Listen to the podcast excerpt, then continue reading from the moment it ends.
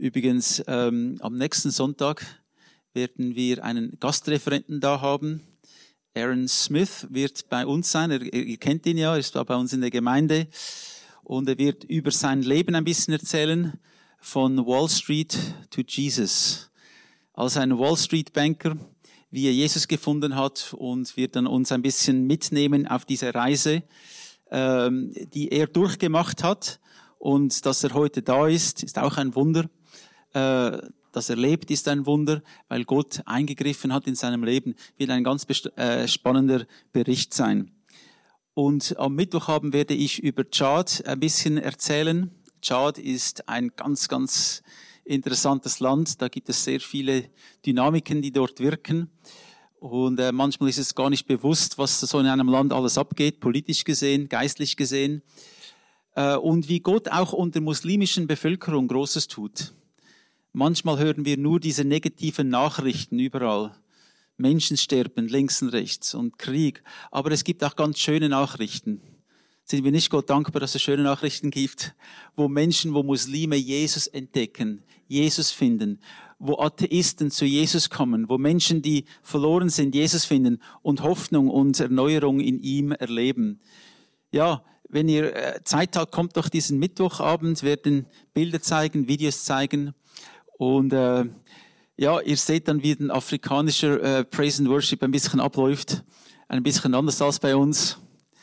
Äh, ich will euch da nur äh, Mut machen, äh, frei zu sein. Und ähm, diejenigen, die dann ganz mutig sind, die können dann im, zwei, im 2024 mit mir nach Indien kommen auf eine Missionsreise, wo wir äh, ja wie jedes Jahr dorthin gehen. Und wenn ihr daran interessiert seid, etwas zu erleben, also das ist nicht Fünf-Sterne-Hotel, das ist nicht Tourismus, das ist Mission, das ist ganz anders. Aber wenn ihr das wirkliche Indien kennenlernen wollt, wenn ihr wirkliche Menschen kennenlernen wollt, die die mit Jesus Christus unterwegs sind in einem Land, wo es auch sehr viel Verfolgung gibt, dann kommt doch mit. Februar zweite Woche gehen wir 2024. Ich sage es jetzt schon, dass ihr planen könnt. Halleluja. Die Mutigen werden kommen. und diejenigen, die auch mutig, andere Mutige werden da bleiben und beten. Das ist auch wichtig. Preis den Herrn. Gut, heute Morgen wollen wir weiterfahren im Philipperbrief, Teil 10. Und äh, ja, wir haben fast alle Verse angeschaut im Philipperbrief. Es ist solch ein interessanter Brief, den der Paulus geschrieben hat, der uns immer wieder neu ermutigt. Es ist gut, diesen Brief immer wieder durchzulesen, vor allem wenn man bedrückt ist. Äh, es ist einfach, in ein Loch hereinzufallen, das wissen wir. Man, man, man rutscht aus, man fällt in ein Loch. Es ist sehr viel schwieriger, wieder aus einem Loch herauszukommen. Hereingehen ist einfach, herauskommen, das ist das Schwierige. Und der Paulus äh, hat mit diesem Brief auch gezeigt, dass auch in den schwierigsten Situationen, dass wir Freude haben können, dass Gott ein Gott der Freude ist. Ja, er sieht die Zeiten, wo wir trauern, das ist auch okay. Er sieht die Zeiten, wo wir Herausforderungen haben. Aber grundsätzlich will er, dass wir uns freuen können, dass wir seine Kinder sind und dass er für uns sorgt. Und dieser Philippe-Brief spricht sehr viel über diese Freude hat ihn ja im Gefängnis geschrieben, äh, hatte auch dort immer wieder Herausforderungen, auch mit Mitarbeitern, die ihn besucht haben, die krank wurden äh, und, und dann ja fast gestorben sind. Aber der Herr hat, ist bei ihm gewesen, im Gefängnis. Er ist bei ihm gewesen auf seinen Reisen. Er ist bei ihm gewesen und hat ihn nie verlassen. Der Paulus hat viel Schwieriges erlebt. Das können wir uns gar nicht vorstellen. Er hat einmal aufgezählt, alle diese Dinge, die ihm widerfahren sind von gesteinigt werden, geschlagen, in das Gefängnis, Schiffbruch erlitten, ganz viele, viele Dinge. Sein Körper war übersät mit Narben. Aber er hat nie aufgegeben. Er hat immer weitergemacht. Denn er hat gesagt, ich strecke mich aus nach dem, was vor mir liegt. Diese Berufung in Jesus Christus, das ist das Höchste. Das ist das Wichtigste für mich. Auf das kommt es an. Er war ein, ein Schriftgelehrter, der Paulus. Er war ein intelligenter Mensch. Er hatte römische Bürgerschaft. Er hatte ganz vieles, das in seinem Vorteil wirkte. Er hatte die beste Schulungen hinter sich. Und trotzdem hat er gesagt, alle diese Dinge bedeuten mir nichts, wenn ich nicht Christus habe. Christus ist das Einzige, was wirklich lohnenswert und lebenswert ist. Jesus Christus. Und er hat das auch bewiesen, dass er das glaubt, indem er alle diese äh, schwierigen Dinge auf sich genommen hat, ohne sich bei Gott zu beklagen. Einmal hat er gebeten, er hat mit dem Herrn gesprochen, gesagt, Herr, es ist so schwierig, dieser Stachel, diese Verfolgung, alle diese Dinge, die ich immer wieder neu erlebe. Es ist so, als wenn Satan mich immer verfolgt, von Stadt zu Stadt. Und überall, wo der Paulus hingegangen ist, hatte er Schwierigkeiten, Herausforderungen. Es war nie einfach. Dieser Stachel in der Seite, diese äh, Satan, der ihn immer wieder äh, geprüft hat. Und da hat Gott ihm gesagt, lass dir an meine Gnade genügen, denn meine Kraft ist in den Schwachen mächtig. Wir alle kommen an die Situation herein, wo wir nicht mehr weiter wissen. Und dann sagt Jesus zu uns, lass dir an meiner Gnade genügen. Gnade ist diese unverdiente Gunst Gottes. Gnade ist diese Gegenwart Gottes in unserem Leben. Der Trost, die Kraft, die kommt, indem wir in Beziehung mit ihm sind, die Gnade Gottes kommt und ist immer da mit uns. Wir müssen sie aber zulassen und ergreifen. Wir müssen Ja sagen. Wie der Paulus gesagt hat, ich strecke mich aus nach dem, was vorne ist. Und das wollen auch wir tun. Wir strecken uns aus nach dem, was vorne ist. Wir freuen uns auf das, was kommt. Manchmal, ja, hat man den Eindruck, nichts Gutes kommt in der Zukunft. Aber das sehe ich nicht so. Gutes kommt. Gutes wartet auf dich. Denn der Paulus sagt, äh, der, der David hat gesagt, äh, Güte und Barmherzigkeit werden mir folgen mein Leben lang und ich werde bleiben im Hause des Herrn. Immer da. Das hat der David gesagt. Und auch er hat viel Schwieriges erlebt. Einige der schwierigen Dinge, die er erlebt hat, waren sein eigenes Versehen. Es waren seine Sünden, seine Schuld, die falschen Entscheidungen. Die haben auch sehr viel Leiden ausgelöst in seinem eigenen Leben, seine falschen Entscheidungen. Aber trotzdem hat er nie aufgegeben. Er ist immer wieder zurückgekehrt zum Herrn und hat gesagt, Güte und Barmherzigkeit werden mir folgen mein Leben lang. Und das wird auch dir folgen. Güte und Barmherzigkeit werden dir folgen dein Leben lang. Und du wirst bleiben im Hause des Herrn immer da. Das heißt, du wirst nicht aufgeben. Wir sind alle auf einem Rennen. Es ist kein Sprint, es ist ein Marathon. Aber wir geben nicht auf. Das ist die einzige Fähigkeit, die wirklich am Schluss etwas zählt. Nicht, wie großartig dass du referieren konntest oder schreiben konntest oder singen konntest. Die, das Einzige, was am Schluss zählt, ist, dass du nicht aufgibst. Gib nicht auf. Denn der Paulus sagt, es gibt eine große Belohnung, die der Herr jedem geben wird, der nicht aufgibt. Ein Siegeskranz, eine Krone der Gerechtigkeit wird dir der Herr persönlich geben, wenn du nicht aufgibst. In der Offenbarung sagt Jesus, wer überwindet. Wer überwindet. Das heißt nicht aufgibt.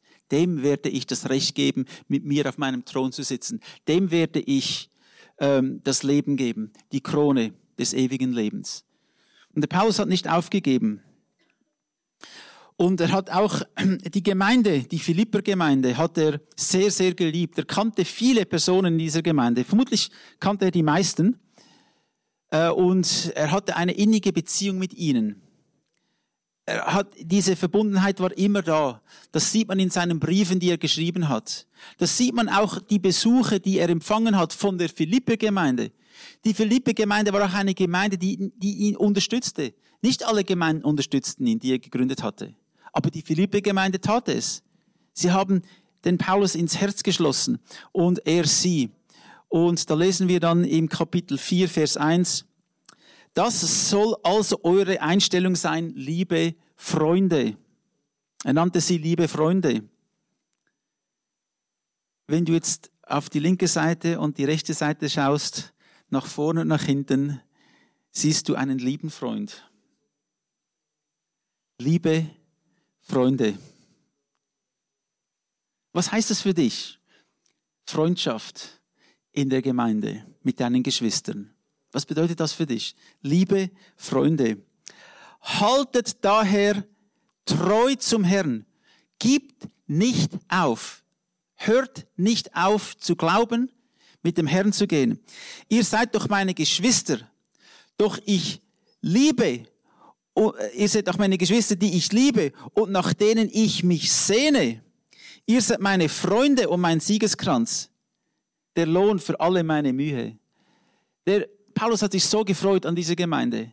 Denn als er gesehen hat, wie die Gemeinde gewachsen ist, wie er gesehen hat, dass die Gemeinde vorwärts geht, wie sie nicht zugelassen haben, dass falsche Lehren in ihre Mitte kommen, dass, dass falsche Hirten, falsche Botschaften angenommen werden. Sie haben das nicht zugelassen. Sie haben alles abgelehnt, was von der Welt ist. Und sie haben den Lehren des Paulus äh, gefolgt und dadurch sind sie auch gewachsen und sind stärker geworden. An dem hat sich der Paulus sehr, sehr gefreut. Er hat gesagt, ihr seid mein Siegeskranz. Die Tatsache, dass wir zusammen sind, dass wir eine Gemeinde sind, ist der Siegeskranz auch von Jesus.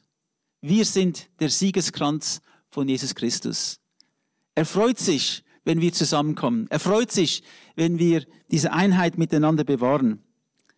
Wir sollen im Herrn treu sein.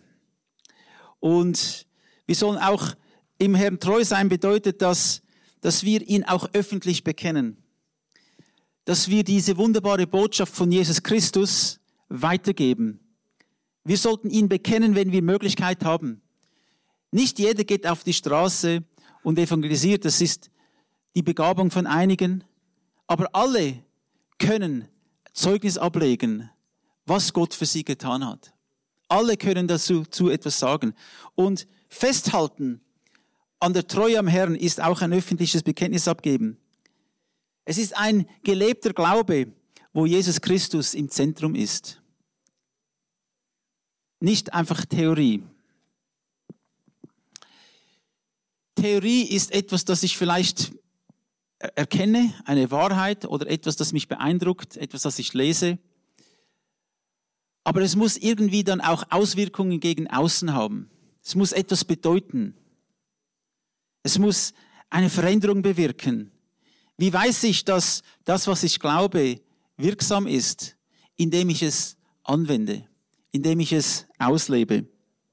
Das Wort Gottes ist unser Fels, unser fester Grund.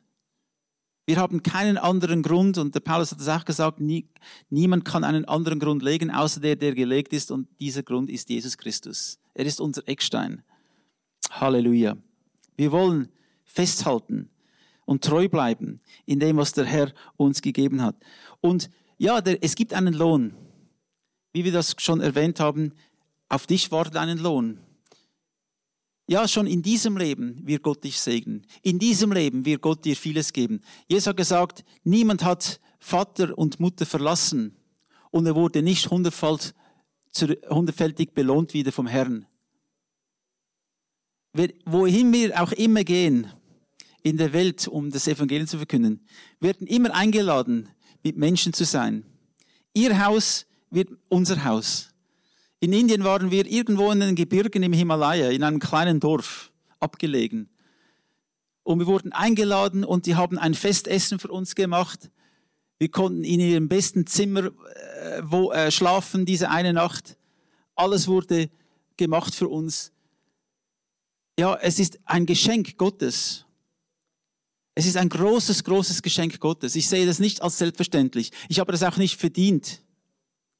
Aber ich kann euch bezeugen, dass überall, wohin ich in der Welt gehe, sind die Menschen offen, wo die Menschen offen sind für Jesus, haben wir ein Haus, wir haben eine Mahlzeit, wir haben liebe Geschwister, die mit uns kommen. Auch wenn wir sie zum ersten Mal gesehen haben. Das ist unsere Belohnung. Das ist etwas sehr Schönes zu sehen, wie Gott der Herr für uns sorgt in jeder Situation. Nun, es gibt manchmal auch Konflikte. Wir alle haben das schon erlebt. Auch in der Gemeinde gibt es manchmal Unstimmigkeiten. Es gibt vielleicht Herausforderungen, äh, zwischenmenschlich gesehen.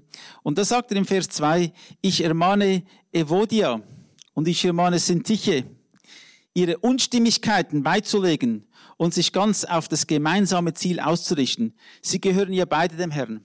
Also auch die Philipper, die hatten Herausforderungen hatten Unstimmigkeiten. Zwei Frauen hatten da Unstimmigkeiten untereinander, un unterschiedliche Meinungen, unterschiedliche Erwartungen. Äh, und er hat gesagt, sie sollen ihre Unstimmigkeiten beilegen. Viele Menschen äh, verlassen eine Gemeinde oder sind unzufrieden mit Menschen und leiden aufgrund von Unstimmigkeiten. Und ich würde einmal behaupten, diese Unstimmigkeiten sind unnötig. Jedes Problem mit Jesus Christus ist lösbar. Jedes Problem mit Jesus ist lösbar. Wir sind ja beides Christen. Wir lieben ja beide den Herrn. Und wir haben ja ein gemeinsames Ziel. Der Paulus sagt, wir sollen uns ausrichten auf dieses Ziel. Eine Mannschaft sein. Wir sind eine Mannschaft. Es gibt gewisse Teams, das sehen wir jetzt auch im, im, im World Cup. Dieses Team, die haben einen Superstar.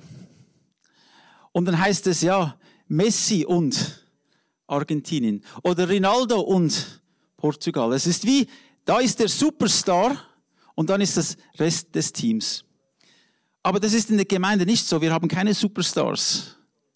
Wir sind ein Team. Wir sind wie Spanien. Spanien hat auch keinen Superstar. Das ist einfach ein sehr gutes Team. Und sie gewinnen, weil sie sehr gut zusammenspielen, weil sie einander vertrauen. Oder wie die Schweizer Nazi. Auch sie hat keine Superstars. Aber, aber wir sind ein gutes Team. Und die Gemeinde ist ein Team. Wir arbeiten zusammen. Wir gewinnen, wenn wir zusammenarbeiten. Wenn wir gewinnen, wir gewinnen, wenn wir einander unterstützen. Wenn, wenn wir die Unstimmigkeiten ablegen, zum Herrn gehen, einander vergeben und uns fragen, ist es wirklich, lohnt es sich wirklich, ähm, diesen Ärger weiter zu schüren in meinem Herz? Lohnt es sich, diese Unstimmigkeiten in meinem Herz zu behalten?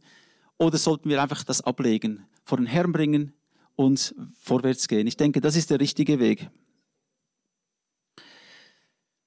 Und in Vers 3 lesen wir, und, und dich, meinen treuen Weggefährten, bitte ich, ihnen dabei zu helfen. Schließlich haben diese beiden Frauen Seite an Seite mit mir für die Sache des Evangeliums gekämpft. Sie und Clemens und meine übrigen Mitarbeiter, deren Namen im Buch des Lebens steht. Ja, ich weiß nicht mehr genau, wer da gemeint hat. Du bist mein treuer Weggefährte. Vielleicht war es Lukas, der lange unterwegs war mit dem Paulus. Vielleicht war es Timotheus oder ein anderer Weggefährte. Auf jeden Fall hat er ihm gesagt, ja, ermahne sie und hilf ihnen dabei. Hilf ihnen dabei. Vielleicht siehst du einen Konflikt und in unserer individualistischen Gesellschaft sagen wir, ah, ich habe nichts damit zu tun, ich will mich da nicht involvieren, ich will nichts sagen, ich will Dinge nicht schlimmer machen. Aber vielleicht ist deine Aufgabe, ein Friedensstifter zu werden und zwischen zwei Parteien versuchen, Frieden zu bringen. Kann das sein, dass Gott dich dazu berufen hat? Dass du dich eben involvierst, nicht in dem, dass du Menschen richtest, sondern dass du ein Friedensstifter bist. Denn Jesus hat gesagt, glückselig sind die Friedensstifter.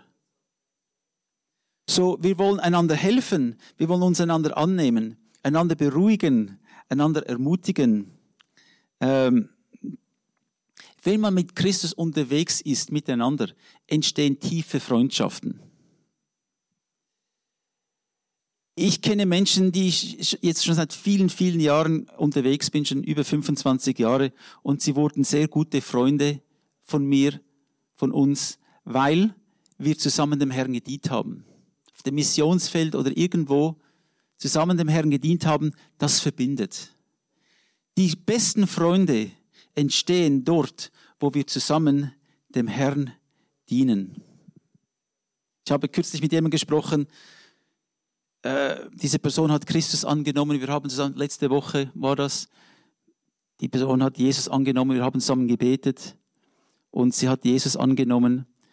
Und dann hat sie mir gesagt, es ist interessant jetzt, wo ich Jesus, Gott gesucht habe, in dieser Suchung, in dieser, in dieser Phase, in dieser Zeit, wo ich Gott gesucht habe und mich nach dem Sinn des Lebens gefragt habe, habe ich auf einmal diese Freunde, die ich schon für viele Jahre hatte, waren nicht mehr da für mich. Sie haben mich, mich nicht mehr verstanden. Es gibt manchmal Dinge im Leben, die ändern sich. Und das sind Freundschaften, die nicht von Gott sind. Es sind Freundschaften, die wir gekannt haben von früher her. Aber wenn wir Christus annehmen, ändert sich unser Wertesystem. Und ja, es ist nicht so, dass wir den Kontakt mit diesen Menschen abbrechen sollen. Im Gegenteil, wir sollen versuchen, diesen Menschen zu helfen, Christus zu finden. Aber du wirst erleben, dass diese Menschen dich nicht mehr verstehen.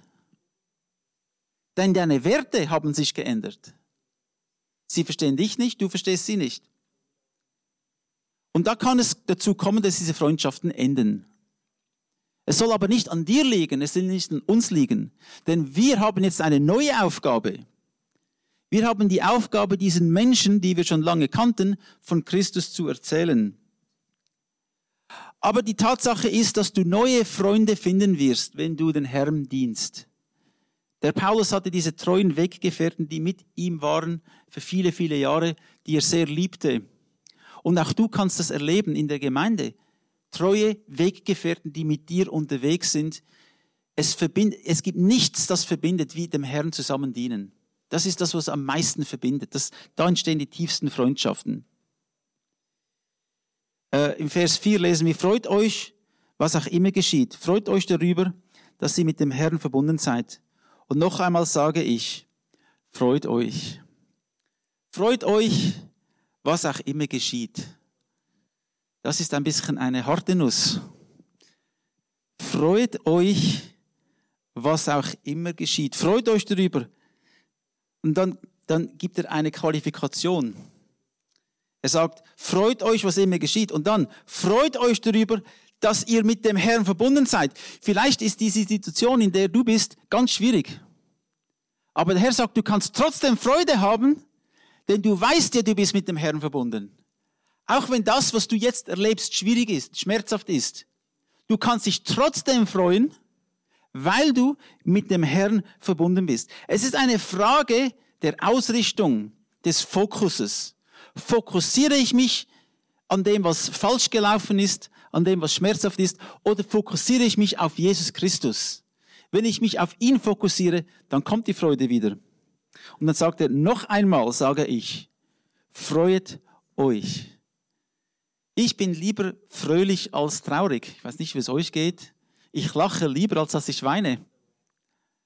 Ich freu, Freude ist eine sehr gesunde Emotion. Freude ist eine heilende Emotion. Es gibt Menschen, die haben, es gibt, habt ihr gewusst, es gibt Menschen, die, die kommen zusammen, um zu lachen.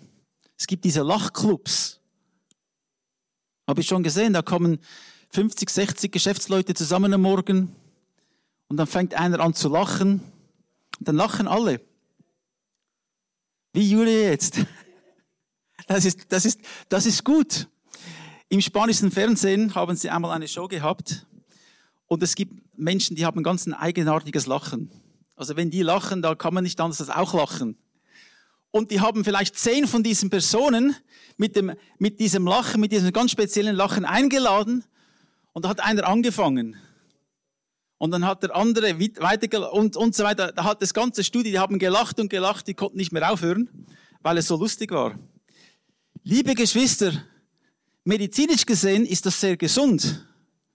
Lachen ist eines der gesündesten Dinge, die du tun kannst.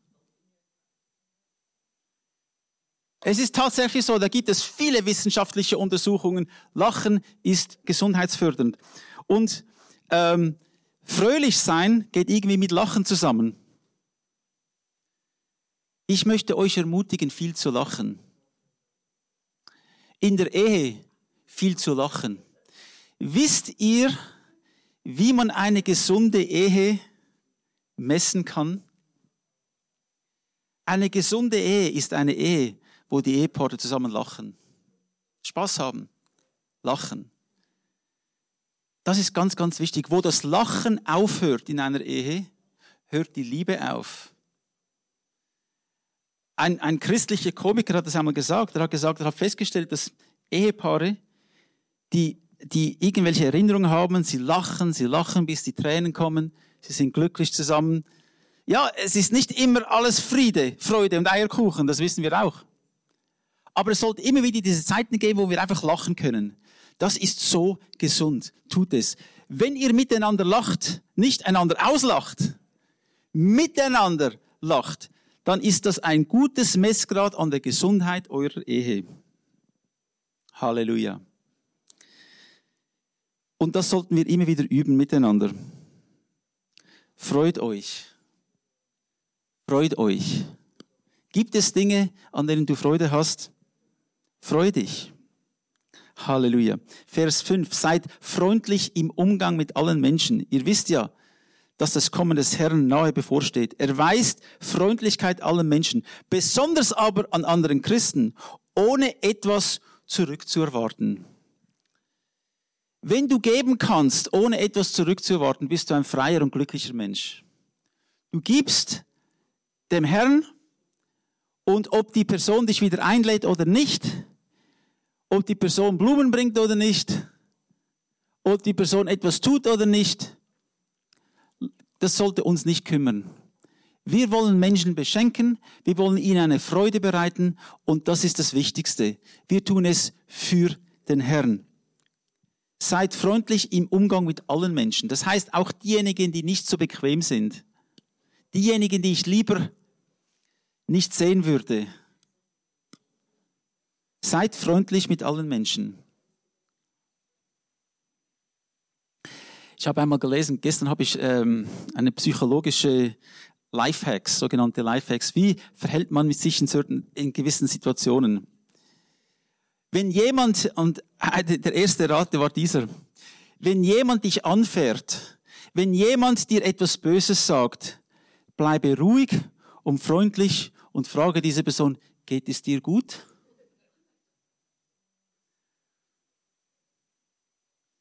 Ich denke, das ist äh, etwas Wichtiges. Wenn du ruhig und freundlich bleibst, bist du derjenige in der Kontrolle der Situation. Wenn du aber ausflippst, was ich auch schon gemacht habe, zu meiner Schande, dann bin ich nicht derjenige, der die Situation kontrolliert. Ich bin nicht derjenige, der, äh, der etwas Gutes macht. Ich bin derjenige, der auf etwas Negatives reagiert. Aber ich kann positiv reagieren. So, wenn ich das schon im Voraus weiß, vielleicht wird diese Person mich angreifen, bleib ruhig, freundlich, lächle und frage einfach, geht es dir gut? Und dann wirst du sehen, was es für eine Reaktion geben wird. Halleluja. Seid freundlich im Umgang mit allen Menschen. Vers 6, macht euch um nichts Sorgen. Ah, ich liebe diesen Vers. Macht euch um nichts Sorgen. Wendet euch vielmehr in jeder Lage mit Bitten und Flehen und voll Dankbarkeit an Gott und bringt euer Anliegen vor ihn. Bringt euer Anliegen vor den Herrn. Sorget euch um nichts. Ich denke, das ist so, das ist so ein befreiender Vers. Es gibt so viel Weisheit in diesem Vers. Sorget euch um nichts. Der Paulus sagt, nach Jesus gesagt, ihr könnt euer Leben nicht verlängern, indem ihr euch sorgt. Das Gegenteil passiert. Wenn wir uns Sorgen machen über Dinge, über die wir keine Kontrolle haben, was bringt das? Es ändert die Situation nicht, es verändert die Personen nicht, es, es bringt nichts, es bringt nur Negativität in mein Leben und macht uns krank. Sorgen ist eine Art von Angst und diese Ängste machen uns krank. Anstatt uns Sorgen zu machen, sollten wir auf den Herrn schauen und sagen, Herr, ich übergebe dir dieses Problem. Ich habe keine Kontrolle, ich habe es nicht im Griff. Und ich danke dir, dass du mir Freude gibst. Freude, dass du mir Kraft gibst, diese Probleme zu tragen, mit diesen richtig umzugehen. Wenn es Menschen sind, dass ich ihnen mit Liebe begegnen kann. Ja, Herr, ich will dich auf dieser Erde repräsentieren. Macht euch um nichts Sorgen. Wendet euch vielmehr in jeder Lage mit Bitten und Flehen und voll Dankbarkeit an Gott und bringt, bringt eure Anliegen vor ihn. So, in jeder Lage, wir dürfen den Herrn bitten, uns zu helfen, einzugreifen. Wir dürfen vor ihm flehen. Wir dürfen ihn einladen, dass er uns in, die, in der Situation hilft, aber auch voller Dankbarkeit. Voller Dankbarkeit. Manchmal kommen wir vor Gott und sagen, Gott, warum hast du das zugelassen? Gott, warum geht es mir so schlecht? Gott, warum passiert das in meinem Leben? Warum greifst du nicht ein? Und wir kommen mit all diesen Vorwürfen vor Gott. Wir sagen ihm, warum tust du dieses nicht und jenes nicht? Aber wie verstehen wir denn die ganze Situation? Können wir Gott sagen, wie er regieren sollte? Können wir Gott sagen, was er zu tun hat? Kann Staub dem, dem Schöpfer des Universums sagen, was er tun soll? Ich denke, es ist wichtig, dass wir aufhören, mit Gott zu belehren und ihm zu sagen, was er zu tun hat. Er muss nicht unser, er muss nicht nach dem handeln, was wir ihm sagen. Wir vertrauen ihm. Wir sagen, Herr, ich bin so dankbar, dass ich da sein darf. Ich bin so dankbar, dass ich dein Kind sein darf. Ich bin so dankbar für alle diese vielen Dinge, die du, die du uns schenkst. Auch heute Morgen hat Gott uns so viele Dinge gegeben, als wir aufgestanden sind. Ich nehme an, niemand ist auf, äh, unter einer Brücke aufgewacht heute Morgen, irgendwo im Kalten draußen. Ich denke, jeder von euch ist in einem warmen Bett aufgewacht, hatte Frühstück, hatte schöne Kleider zum Anzuziehen, hatte ein Auto oder ist mit dem Velo oder zu Fuß hierher gekommen. Alles Dinge, die, die Gott uns geschenkt hat. Es gibt so viele Dinge, für die wir dankbar sein können. Liebe Geschwister, ich, wir wollen uns nicht gegen unten vergleichen oder auch nicht gegen oben. Das ist, das ist keine gute Strategie. Aber wir wissen, wir wirklich wissen, wie gut es uns, wir müssen einfach schätzen, wie gut es uns geht. Es ist ein großes Privileg, hier zu sein und dem Herrn dienen zu dürfen. Der letzte Vers, nein, nicht der letzte, zweitletzte, drittletzte, sieben. Oh, oh, wir sind, kommen schon fast zum Ende. Dann wird der Frieden Gottes, der alles Verstehen übersteigt, über eure Gedanken wachen und auch in eurem Innersten bewahren, euch, die ihr mit Christus verbunden seid. Ich will, dass der Friede Gottes mich bewacht. Er übersteigt jedes Verständnis. Friede ist das, was die Welt sucht, aber nicht findet, weil sie nicht bei Jesus sucht. Jesus ist der Friedefürst. Jeder Mensch will Frieden. Aber es, es gibt nur Frieden durch Jesus Christus allein. Wenn wir uns auf ihn ausrichten, wenn wir unser Innerstes, unsere Gedanken auf ihn ausrichten, dann finden wir Frieden. Heißt es auch im Vers 8. Und noch etwas, Geschwister, richtet eure Gedanken ganz auf die Dinge, die wahr und achtenswert, gerecht, rein und unanstößig sind, um allgemeine Zustimmung zu verdienen. Beschäftigt euch mit dem, was vorbildlich ist, was recht, was gelobt wird, zu, was zu Recht gelobt, äh, was vorbildlich ist und zu Recht gelobt wird. An was sollen wir denken? Was wahrhaftig ist, nicht an die Lügen. Was wahrhaftig ist, was ehrbar ist, was gerecht ist, was rein ist, was liebenswert ist, was einen guten Ruf hat, sei seine Tugend, sei sein Lob, darauf seid bedacht. Gedanken beeinflussen, es gibt nichts, was unsere Gefühle mehr beeinflusst als unsere Gedanken. Gedanken haben eine direkten, direkte Verbindung zu unseren Gefühlen. Und wir steuern unsere Gefühle durch unsere Gedanken. Wenn unsere Gedanken konstant negativ sind, sind auch unsere Gefühle konstant negativ. Wenn aber unsere Gedanken sich auf das ausrichten, was, vom, was von oben kommt, was vom Herrn kommt, dann werden auch unsere Gefühle positiv. Deshalb sagt der Paulus, richtet euch ganz auf, aus auf die Dinge, die von oben kommen. Denkt an diese Dinge. Nicht an das, was schief gehen könnte, sondern an das, was richtig gehen könnte. Nicht an das Versagen, sondern an das Gewinnen. Gott will uns Sieg schenken durch Jesus Christus.